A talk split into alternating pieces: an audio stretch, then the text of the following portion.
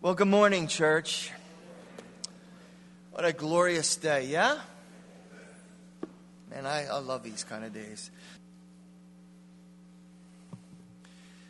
You know, just uh, in a way of intro this morning, um, if you remember, we said that the first 16 chapters of the book of Leviticus really is about the way we approach God. And then the second half uh, is the way that we accept his teaching or accept his precepts. Uh, chapter 18 and 19, again, going over the Ten Commandments, um, not in order, but dealing with um, uh, the character of God you know, over 40 times we're going to read from chapters 18 through the rest of the book. Over 40 times he is going to say, you know, I am the Lord your God.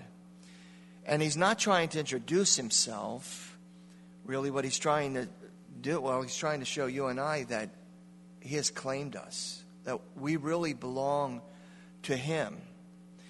And so when he gives the law and the precepts and the commands, um, there's really two ways of looking at it. You can look at it in a very legalistic way, and you can say, Well, I've got to. Or you can look at, at it as though He is your Heavenly Father. He loves you so much, cares for you, that it, literally He is setting up boundaries and safeguards and trying to um, show you that we are different than the world. Um, one of the things that he really uh, kind of stresses uh, throughout the rest of the book is his holiness. You know, that God is holy. We all agree to that, right? That God is holy. He's um, without sin. Uh, he cannot dwell in the presence of sin. Uh, he's holy. And he tells us, and even Jesus alludes to it at the end of chapter 6 of Matthew, where he says, I want you to be holy as I am holy. Paul the Apostle would say, Follow me as I follow Christ. And that he uses in the Greek uh, the word to mimic, you know, to follow the same steps, the patterns. So I know we are saved by grace through faith. It's not of ourselves. I get that, and I thank God for his grace. How many of you guys are with me with that? But yet, there is that challenge to be holy. There's that challenge to be different, separate. And when you start to look at these things, well, I can do that, but in reality, how many of us can really truly say this morning that I love God with all my heart, with all my soul, with all my strength? I, I want to. In the worst way, I want to, but deep down inside, I always find that struggle. Paul the Apostle alludes to that in the book of Romans. But still, the challenge is there. Here's the commands, here's the precepts, here's the teachings. Walk, follow it.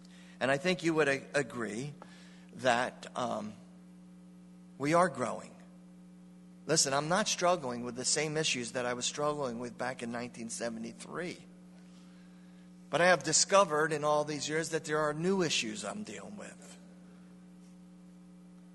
The, the older, just because you're getting older doesn't mean you're getting holier. You guys are laughing too fast on that one. I, over 430 years they were in the captivity of the Egyptians. 430 years they were learning everything the Egyptians did in practice. 430 years, they learned about all the different gods, all the different practices. Remember last week we were talking about the practice to worship Molech, the god that the Ammonites worshiped. 430 years, and he's saying, I don't want you to do that. Don't, looking back, I don't want you to be like the Egyptians. Looking ahead, I don't want you to be like the Canaanites that I've called you to live a different life. So we left off last week with verse 19 that you shall keep my statutes and thou shalt not let thy cattle gender with diverse kinds, meaning you don't mix livestock. Thou shalt not sow thy seed with the mingled seed or mingled seed, neither shall a garment mingled of linen and woolen come together. Now, listen, guys, I'll be honest with you. There are some things I just don't get. You know, I look at that and I'm going, what's the big deal if you have linen breeches on and you wear a wool coat? God says we're not to commingle this. Don't even weave them together. Uh, earlier, we were talking about mixing seeds together. He says, I don't even want you to do that. And if you just look for rhyme and reason, you're not going to find any in some of these principles. God just says, don't do it. Uh, the principle of, of separation, we'll call this. You see it in the Old Testament, and of course, what comes, comes to mind is 2 Corinthians chapter 6, where he even tells the New Testament Christian, Look, I don't want you to commingle with the world. I want you to be different. There in 2 Corinthians chapter 6, I know you're familiar with the verse, but let me read it to you again. Be not unequally yoked together with unbelievers. For what fellowship has righteousness with unrighteousness? What communion does light have with darkness? It's rhetorical. Of course, there isn't any. There shouldn't be any. Not with the believer. Think about the old days, the BC days.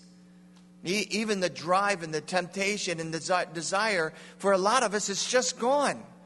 I, I don't want to go back and hang out at the double A bar in National Park. And I don't want to go back to Beach Hill, and I don't want, there's not even a desire anymore. Unfortunately, though, there's a lot of people that still struggles with that. He says in verse 15 of 2 Corinthians, he says, What concord has Christ and Belial? Or what part hath he with believers and an infidel? And again, if you were to read this in the original, he goes, There's no harmony at all. Was there any harmony between Christ and the devil? None at all. And that's the way it should be with us in the world. No harmony. No syncing it together. There's no partnership. What agreement does the temple of God have with idols? There's no agreement at all. For you are the temple of the living God. You know, that's why we are temples, right? For the indwelling of the Holy Spirit. Yeah, remember that verse in, in Revelation Behold, I stand at the door of your heart and I'm knocking. And if any man would open it up, I will come in, I'll sub with him. Literally, the Greek says, I will tabernacle. You're a temple where the Holy Spirit has fellowship with you. So, again, the question is what kind of harmony can there be between this temple and the world? None at all. So, what does he say? He says for them to come out from among them, that we are to be separate, saith the Lord. Don't teach the unclean thing. Well, goodness gracious, that's exactly what God is saying in the Old Testament.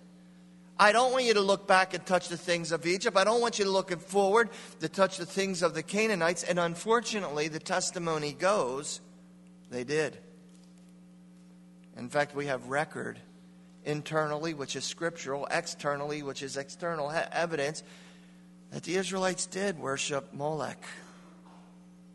And I'll be honest with you, I can't wrap my mind around that at all. The destructions of babies the worship of Molech was to, that baby's not convenient. Let's just putting it in the arms, incandescent statue of Molech, and let it burn to death to drown out the noise of the cry. They had the worship, it was called beating the drum. The louder the drum would get, it would, you know, deafen out, or you wouldn't be able to hear the screaming of the infant. And God's pleading with his people don't go there. Don't go looking back. That's New Testament too. Any man puts his hands to the plow and he looks back, he's not fit for the kingdom. Don't look ahead. Don't keep your. Why? There's no harmony. There's no harmony in the world for you and I.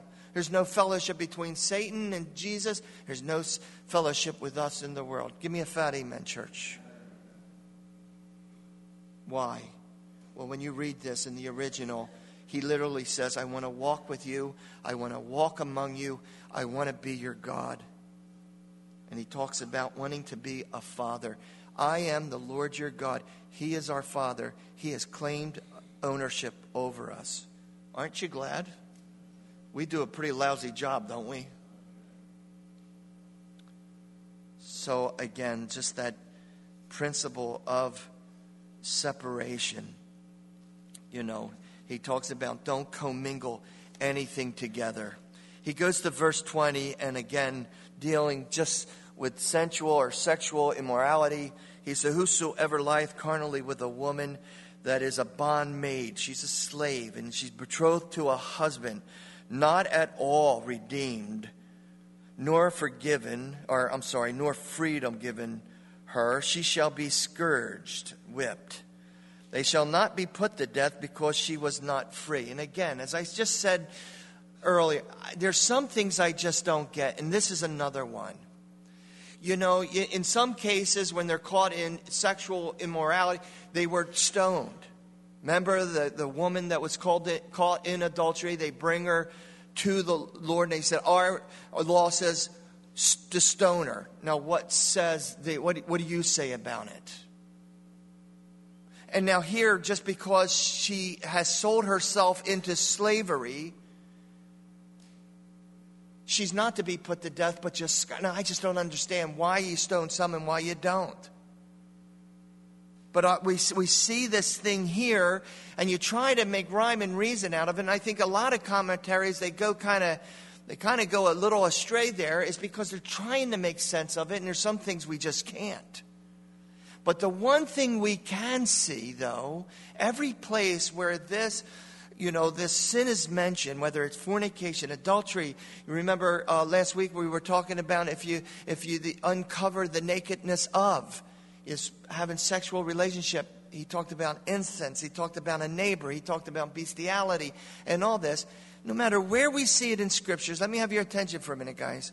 Wherever we see it in scriptures, the result is always catastrophe. It, it's always hurting someone. And you even see it today, where, where we see just this looseness of it, where we just say, well, it doesn't really matter. Let them experience it. It's taught in schools now. We just see how devastating it is upon a family. We see it devastating, devastating upon our youth. It's tearing apart the center core of society when we just go against God's principles. You know, it's it is a, it's, it's just something that maybe even needs to be taught at home to encourage abstinence. You know, I didn't I did not grow up in a leave it to beaver household. My who who has, you know? I think we've all come from some kind of dysfunctionalism of some sort. But I I go back just to like the the, the late 60s, that, that whole free love movement, but there was something that even mom and dad stood against that even my dad, as crazy as he was, you know, you, he didn't go for it, man. He turned things off on the TV that just did not line up with what he thought his morals were. And today, it's just totally different. It's almost sad, isn't it, guys?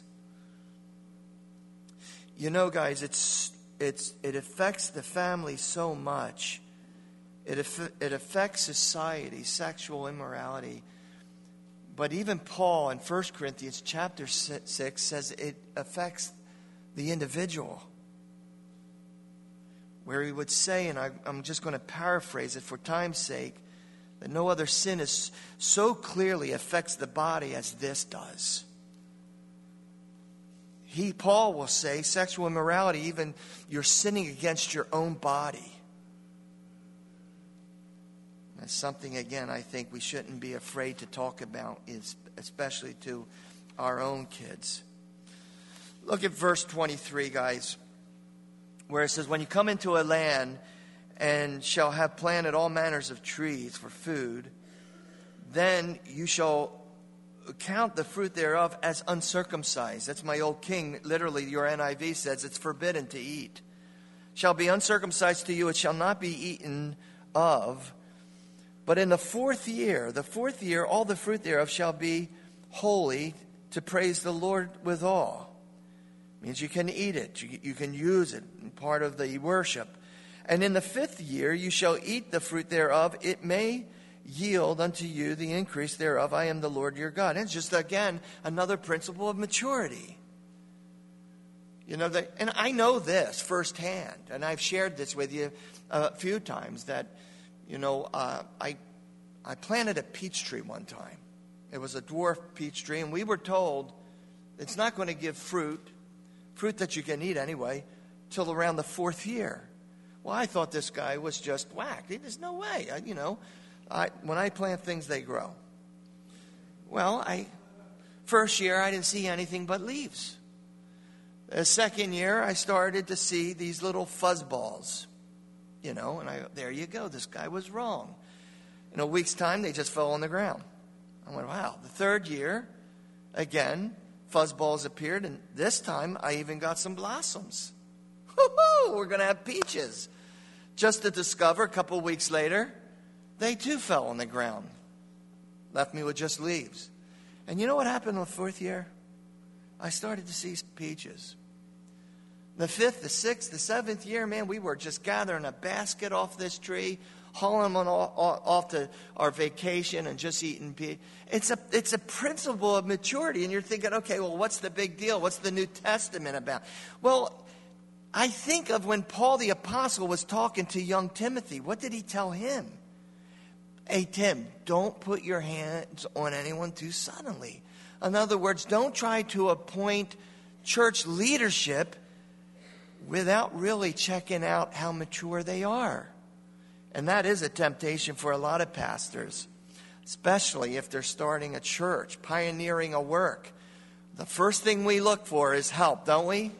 We got to get someone to help us out, and then right you start scouting it out. And you see someone there with their hands up, and maybe they're weeping, they're very emotional about Jesus, and you think, there you go. There's a mature believer. Let's. But just because a believer is emotional does not make him mature. It doesn't.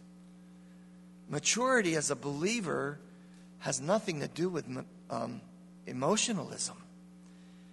You know, a mature believer will know the difference, you know, between the flesh and the spirit.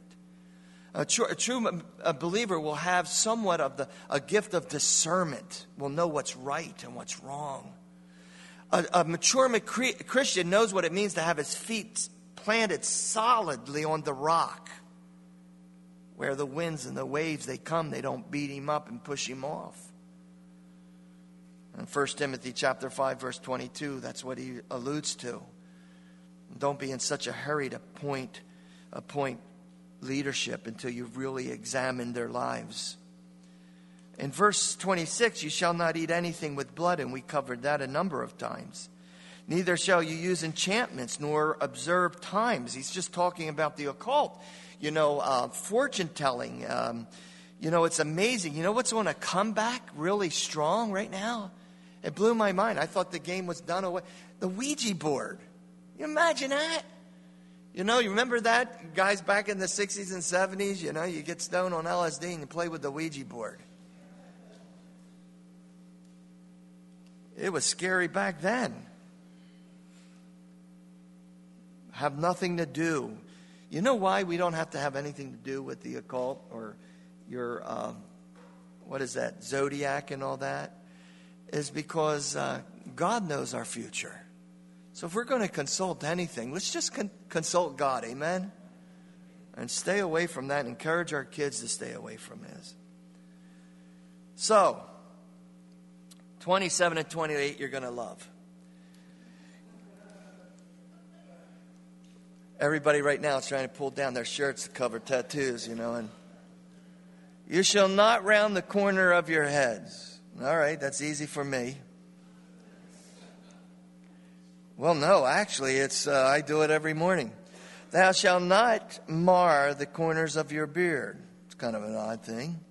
You shall not make any cuttings on your flesh, cutting for the dead, nor print any marks, tattoos upon the Lord or upon you. I am the Lord. And again, like the principle of maturity. Why? Because I'm your Lord. You belong to me. Uh, the marring of your body, the cutting of the flesh, the tattooing. Why? I'm, the, I'm your Lord. So after church, we have a guy here that's going to black out all your tattoos. I wanted to mess with this. Your pastor has a tattoo. Because I love mom. No, it's, it's not what he's saying here. He's not talking about tattoos. Because if you notice, guys, the, uh, what qualifies this verse is the phrase for the dead. The Egyptians, and I believe as well as the Canaanites, there was this practice. If a member of your family died, there was a certain God they would worship. And if they were terrified or afraid of death, they would practice cutting themselves. If they were afraid of being alone because their loved ones died, they would cut themselves. There were certain markings they would put on their, their bodies to worship these kind of gods. It's not talking about tattoos. Now, listen, if, if your kid came to me and said, Pastor, what do you think about tattoos? I would just send them back to you, first of all. But I, I would tell them they need to be smart and need to pray and seek God, you know. Because there are some tats that I've seen around here that I'll hear, I wish I never did it, her. And you're just stuck with it. Now, listen, this isn't Bible study. This is your pastor just talking to you, right? You, you with me? You know, and if you're really down with tattoos, well, just get one on your forehead or something. I, I don't know. So, for you that think that this is talking about just tattoos, stop with the condemnation. It has nothing to do with that. But the cutting the flesh disturbs me. Years ago, I was talking to a girl. This was back when we were renting a Methodist church. Cutting just started to come in, you know, um, and where we were seeing a lot of teens cut themselves. And she, mom brought her to me, and we were talking, and uh, and I just I asked her when we were alone. I said, "Try to help me understand. Why are you just mutilating yourself?" Now this girl was cut from the shoulder all the way down. This isn't just a little trying. I want attention. This girl was hurting. You know what? The one thing she said to me that still disturbs me. She said, "You know, the main reason I do it is because I feel so alone." And she had a great family, but she just felt alone. You know, um, guys, God has called us for a reason. And it wasn't just to occupy these seats here. That there are a lot of kids in this generation that's just, they're hurting. They're hurting. And we have to get, be able to give them a reason why we have this hope and not be afraid to go and talk to people and tell kids that you might feel alone, but you're not. Pray for them, to love on them. There's no reason why any child, especially, especially if they come here, feel, should feel alone. Amen? But that's what this is all about, guys. Um, it says in verse 29 don't prostitute thy daughter or cause her uh, to be a whore. It says, Lest the land fall to whoredom and the land become full of wickedness. And then he says in verse 30, Keep the Sabbath, uh, reverence my sanctuary, I am the Lord. Regard not them that have familiar spirits, neither, neither seek uh, after wizards. Again, the cult and defile them, um, are defiled by them. I am the Lord your God. You know, um, my pastor, Joe, he sent me this. And I just saw it this morning. That's why I grabbed it. It, it talks about um, Americans' opinions about moral acceptability and of practices. And um, I compared it to the, the, values of, like, say, the 1950s. And the, what a contrast. Up to present, um, 73% um, accepts divorce. Sex between unmarried men and women 70%. Gambling, for whatever reason that's in there. And I find this really odd. 65% of Americans think it's, it's um, an okay practice. Even though how many people are losing their homes and because of that addiction. Gay and lesbian relationship, it's 63%. Having babies outside of marriage, 62%. Human embryo stem cell research, 61%. Do you get my point? That when you compare it, and try it, you can do it, Google it. Uh, the 50s, the divorce rate, I believe, was down to 23% people who would accept it. And um, it, I, I see this. And the reason I bring that to your attention is because of verse 29, where it says, The land will become full of wickedness, you know. God again warning them don't look back, don't look ahead. Don't sell your daughters into prostitution. You look at society today, guys, unless your head is in the sand, this, this nation's full of wickedness. Wouldn't you agree? Some of the things that are just practiced and accepted. Well, I don't accept it in my house. Well, I, yeah, okay, Joshua, that's good for me and my house. And I, I so appreciate that. I have been challenged lately to be a voice, though, now. That this doesn't set right with God. The, the Christianity Today, not too long ago, posted the, the, the poll with how many evangelical believers are just, just giving up on their marriage and just getting divorced. It's staggering to me that a man and woman, after so many years, just, you know, let's just go our own way, not thinking of the consequence.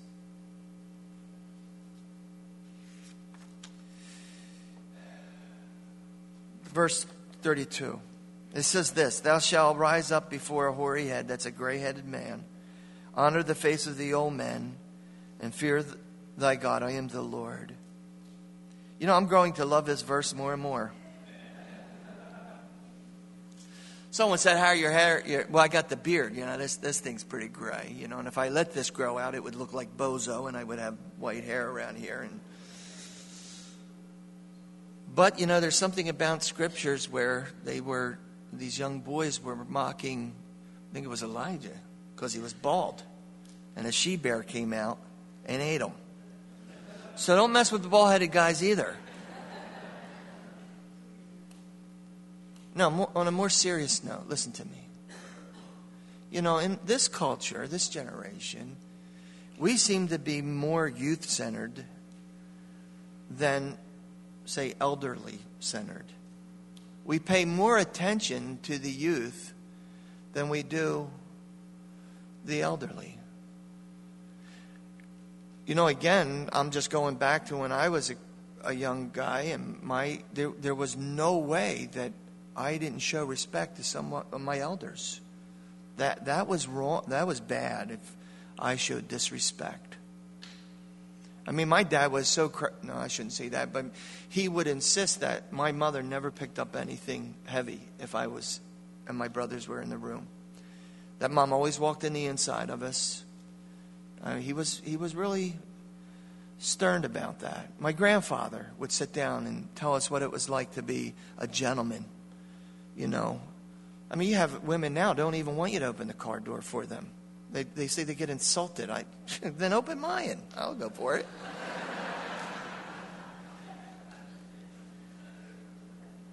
when I catch myself, I love opening the door for my mate.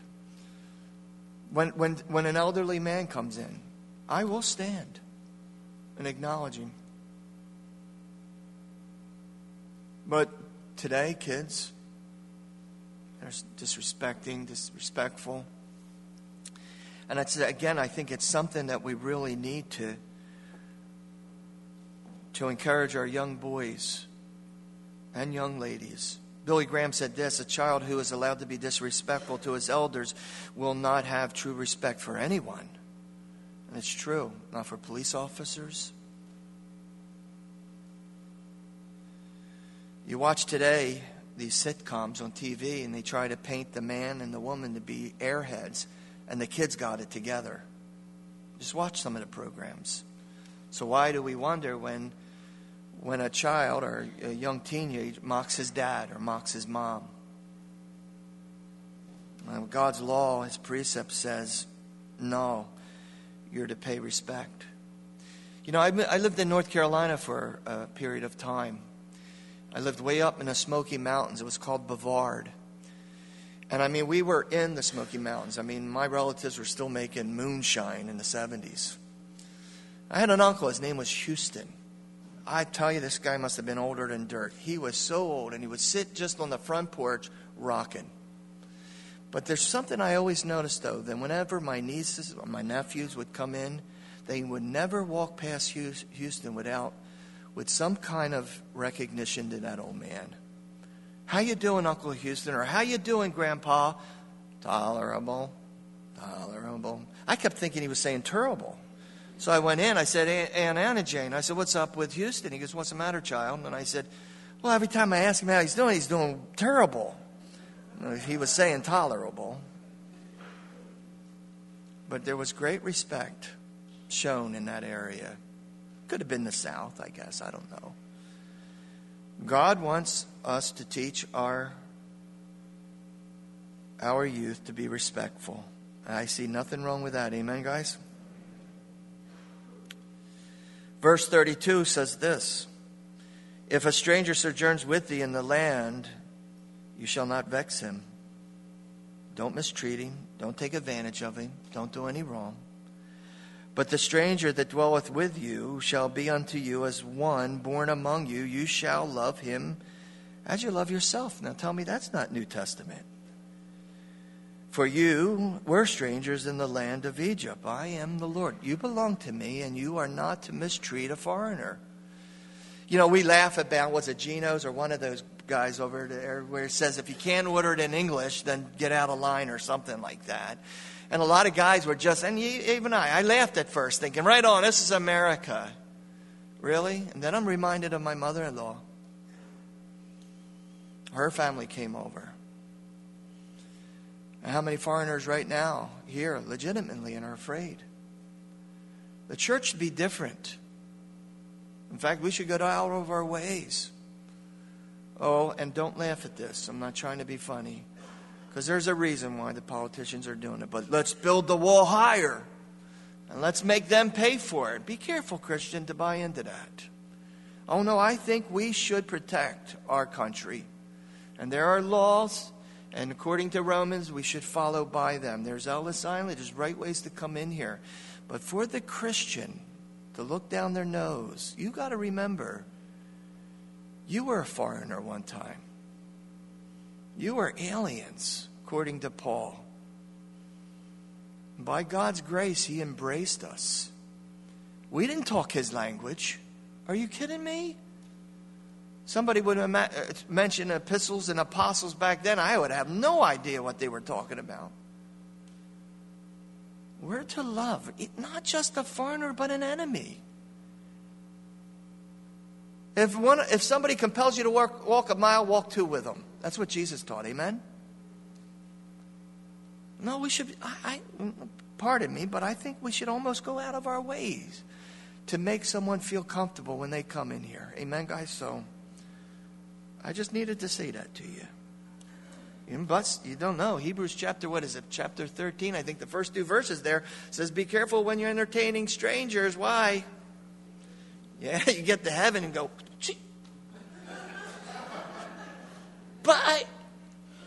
Dude, I was just messing with you. You know what I mean? Never know. You might be t- attending to angels and you just didn't know it.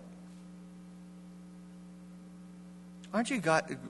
Don't you love him just for the Lord just to be that plain to tell us the precepts? I mean, all the way down about how to raise a family and how teach your your young your your your family how to be respectful and don't look down at a at a foreigner and don't ever mistreat anyone. I mean, God's grace is all through Leviticus. He comes down to us to tell us not to have incest. Come on, are you kidding me? Because when you do, you pervert the land, and wickedness is sown. How many of you guys want the rapture to happen today? See? Verse 35. He says, You shall do no unrighteousness in judgment meter yards and weights and measure, just balances, just weights, the ephah, the hin, shall not have, uh, you sh- uh, shall you have. He's just talking about integrity.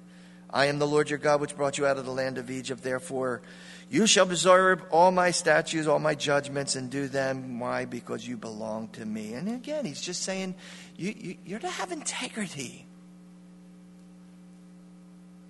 You know, when I think of that, I, I heard someone says, you got to watch the Lord and not the clock. No, I think that our responsibility is to show the world that we are different that we put in an honest day. That really, that we live a life that if they were to see it, they would say, Really, what's up with you? Why are you so different? When I first got saved, working in all the body shops, the first thing it went was all my foul language. For some reason, God just took that from me. And it was noticed in a heartbeat. I mean, just at the break table when I would sit down with all the guys I worked with. What is weird with you? I had a guy uh, was running with the Warlocks one time. Just told me, Pressley, you are so weird. Well, I'm glad he found he saw a difference. You know. I remember telling my girlfriend, I'm not going to Fort Mont and drink anymore. She goes, What's with you? Uh, I said, What's within me? Totally changed.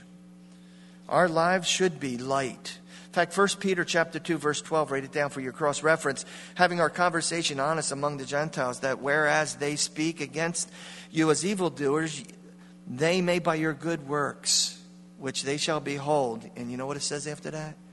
Glorify your Father. You want your family to see and glorify the God that loves them so much that they, He would send their Son? They're going to see it through the way you live. Maybe you'll get that. Why are you so weird?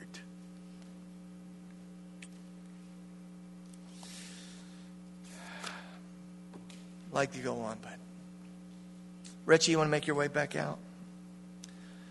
Listen, guys, just if you if you want to jot this down, go ahead. Why the commands? Why the precepts? Why all the teachings? I really believe, after many years of studying, they're designed for a number of reasons. God, in His omniscience, being all knowing, not only does He know how to reveal His holiness and His attributes for, through the Word and through His precepts, through His laws, but in a way, look up here, Christian, in a way, He's putting up safeguards for us. How to how to protect us personally and how to protect our families and how to protect where we work, how to let our light shine. All these things that we're all concerned with. But I jotted down this morning five things or four things. One, I believe that the precepts and the laws were given to show us evil. I really do. Without them, we probably would still be lost knowing what is right and what is wrong. They weren't just given, you know, for the do this and don't do that. For an example, when he says, Look, I want you to abstain sexual immorality. Why? Not just for you, because again, what we see in the New Testament, that you sin against your, your, your body, but it protects your family. It protects your children. And that's why he says, Look, I love you too much to let you just take this, this path, this wickedness. Not only does it show us what evil is, it shows us what good is. You know, you know it's just the worst is taste to see that the Lord is good. And sometimes the way we do that is just by showing us these commands and showing us these teachings. It's almost like, at first I wrote down there like those guardrails on the side of the road. You hit one of them, you know you're off the road. but better, better yet, those little bumps on the side of the road. Don't they jar you? Yeah, well, that's what it's for. Harrison and I, we were driving up to Maine, and we were on that long stretch where there's nothing, and I and we're behind. I could tell a young lady, but all of a sudden I see her hit those bumps, and she pulled the wheel back to the lane again, and then she went to the other side and hit the. She then yanked the thing, and I thought there's something wrong with this lady. So I tried to speed up on her side. I'm looking. I hear this young lady was nodding. Wherever she was at the last truck stop, she thought she would just shoot up. We went five, six miles like this. And Harrison, he was young, so he's saying, Dad, just run her off the road. I don't know about that one, pal. And I tried, I gave him my cell phone. I said, just dial 911 for me. But I didn't have any connection. Then another person came up behind me and saw it, and he sees what's going on with her. And every time she hit those bumps, he had connections, so he radioed state police or called, and they were able to get her off the road up ahead. What's my point? Well, we've all kind of gotten tired driving, haven't we? And when you hit those bumps, it wakes you up immediately, doesn't it? It's, it even startles you, doesn't it?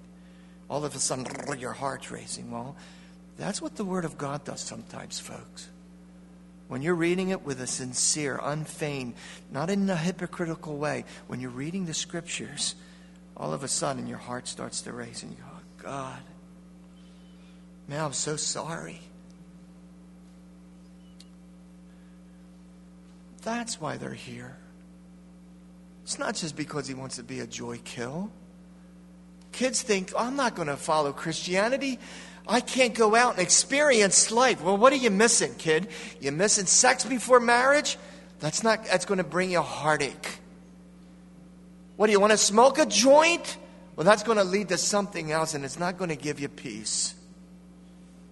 Everything that God has commanded for us to do and for us not to do was because He loves us.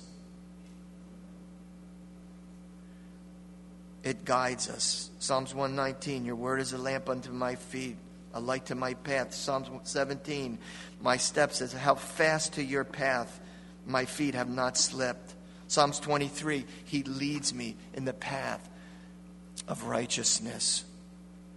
Proverbs even uh, 19 talks about the fear of the Lord leads to life, and whoever resists it shall not be satisfied. And the last one is that God gives it to us because God just knows what is best. Amen. I don't know where you're at today, guys, you know, and uh, you might even be here and you're still trying to figure it all out church is growing so quickly, and, you know, uh, my biggest fear is somebody coming in and not being challenged about their salvation. So you notice after every service, I either allude to it or I make mention of the gospel. And the gospel, the good news of Christ, is just simply this I died for you, I was buried for you, and I was raised from the dead. And if you believe in, my, in your heart that you, I've been risen from the dead, confess with your mouth, you've got it. Thou shalt be saved.